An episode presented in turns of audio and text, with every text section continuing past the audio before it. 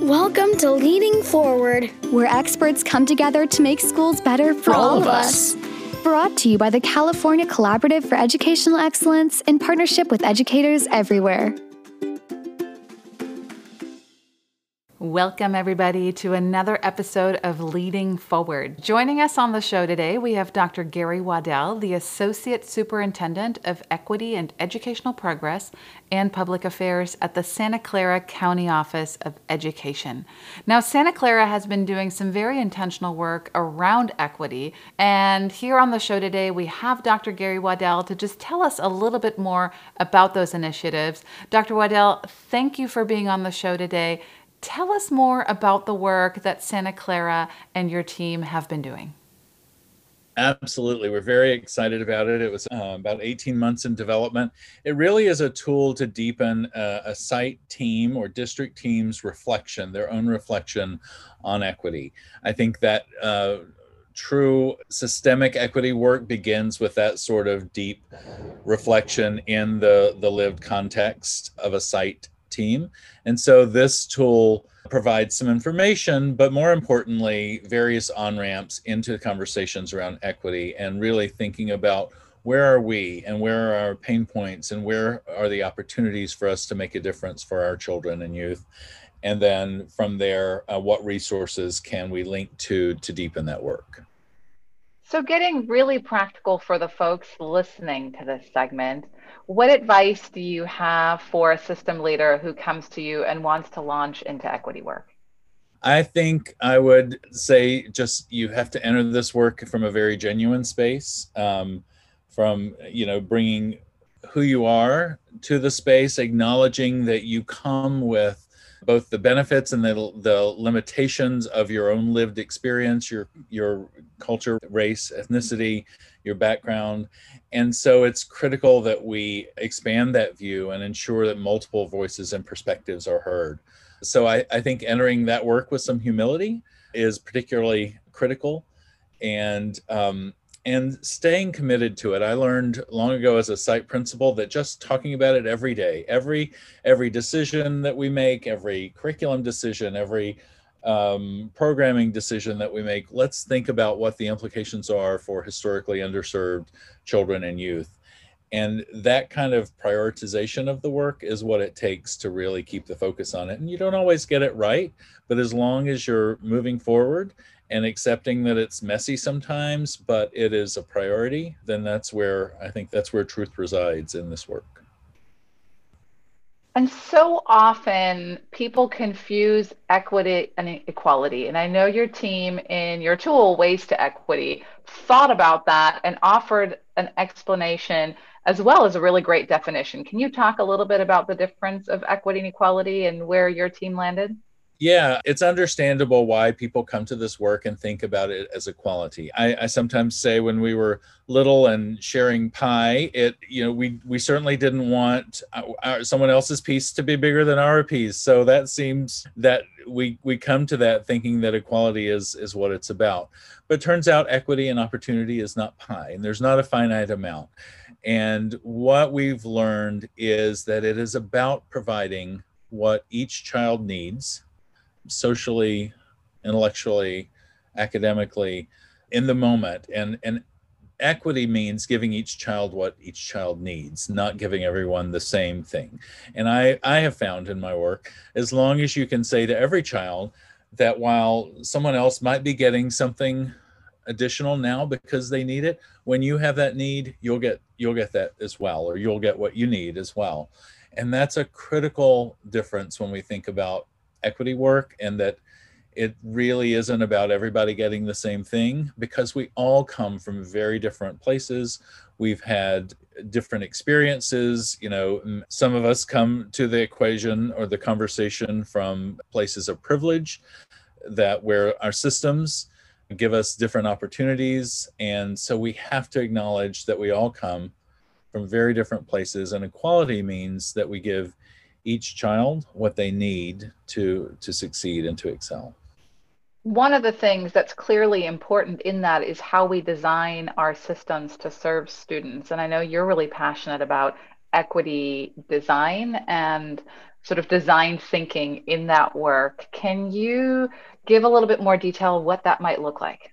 Yeah, I'm really motivated by the the concepts of design thinking, which really are about uh, empathy. Which I come back to this theme of humility. It's about beginning with understanding the lived experience of the end user, and and in educational parlance, that's our students. So beginning with what what what is this like for them what struggles are they experiencing and then how do we solve for that it's easy for us to come from some of our more uh, traditional strategic planning mindsets of getting a lot of smart people together in a room and we come up with plans and timelines and frameworks. But it changes how you do that work when you start with sitting and listening to someone who is the the recipient or the end user and understanding what this is like for them and then planning. And then i think it uh, invites what is both relevant and kind of fun as well a mindset of playful tinkering so that we don't think we have to have a fully developed um, program, but we develop some solutions and we test those on small scale and we make adjustments and then we test them again. And as we test them and modify them, they get better. And then they are able to reach more and more children and youth. But it's that beginning with the, the end user, designing small scale solutions and tinkering with them and getting better. That's where we find the good stuff, I think. Indeed. You just touched on this importance of listening and communication is key to so much of the success or struggles that leaders have. Can you talk about some ways that you've listened to community members? How did you create listening opportunities? And what might the folks listening to this podcast do in their communities? I, think it's so important. I, I've always been moved by the old Covey um, chestnut of seek first to understand and then to be understood. And I think we have to come from that space and deeply listening. And I think it's, you know, it's not listening just to get to your next point, but it really is listening to understand so, uh, someone else's perspective and lived experience. I think that is a way of of being and a way of working. I also think that there are some systemic ways to do that. As a principal some years ago, one of the, the things that was very powerful for me was to have kind of affinity groups of students and parents, uh, African American students, for example, coming together just to talk with me about what it's like to be them in our school setting and to understand. And, you know, you frame that work with there are not any consequences for what happens what's said in those meetings and it's not shared other than the themes that that might uh, help us to be better doing work. But really from a genuine place of wanting to understand. And that does a couple of things. One it, it gives you information that you can't really have otherwise unless you go to the the source of those who have a lived experience. But also it kind of changes the culture. When there's a genuine interest in understanding um, another's lived experience. So I just think, uh, and I, I've said before this, the the role of humility. I think that is such a, a critical piece of of any of the work that we do, and understanding that whatever our own experience, background, culture, race, ethnicity lead us to a certain perspective, and that's one perspective. But to do work that really matters and really changes things, we have to consider multiple perspectives. And how do we, as system leaders, make that change stick? Because we have turnovers, you know, leadership teams change, the students change and graduate, the staff changes. Any tips for how to make it sticky and sustainable? Yeah, no, I think there are two fronts to this work really. One of those is practice. It's kind of what what happens, what we do in the classroom when we're interacting with a, an individual child or a group of children. So there's that practice piece, but there's also the policy piece, and that's the piece that I believe has to be informed by this kind of deep listening, by these empathy interviews, by this planning, because we have to ensure that as people come and go, and we want to continue that work to bring the hearts and minds along and to build skill, we also have to ensure that our policies and our practices are ensuring uh, a, a systematized approach and systematic approach to creating equitable spaces for all of our children and youth to to learn, to grow, to thrive, uh, and to to really excel. What might be an example of one of those policies that folks need to think about I mean, I mean, I think at a site level, it could be something as simple as how you identify children for GATE programs, for uh, at secondary school, for AP or IB course sequences. Are we really working to ensure that historically underrepresented children and youth are represented in those and have those opportunities and are supported in those opportunities? Do we have ways to include, and when we think about stakeholder engagement, to include historically underrepresented parent communities? How do we deal with barriers that people might have if they have transportation barriers, if they have barriers with work schedules that are that are not flexible?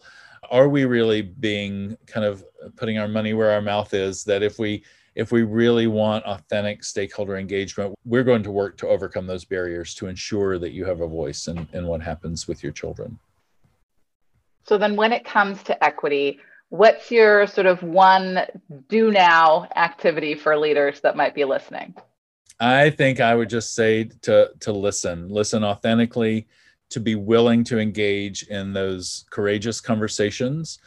You know, there are some easy on ramps to those conversations, and sometimes we have to be courageous enough to really talk about systemic racism and talk about how the system has failed us in many ways and failed our children in many ways because having those conversations and being authentic in each of our own daily lived contexts is how these things change. Thank you so much, Gary, uh, for your leadership and all the work that you're doing. Uh, if folks want to learn more about the ways to equity tools. They'll be in the field guide resource page for the CCEE. Are there other ways that people can engage with your work, uh, either through social media or websites? Yeah, absolutely. The, through the Santa Clara County Office of Education website, our team that uh, leads a lot of our equity work is the Inclusion Collaborative, and their site is inclusioncollaborative.org. And many of the resources are there. For example, the Ways to Equity Playbook, we have some digital courses in equity leadership and are building some around using the playbook as well. And, you know, and this is work that we are deeply passionate about and are, uh, are always happy to engage around it. Thank you. So lucky to have your voice and leadership in this space. Thank you.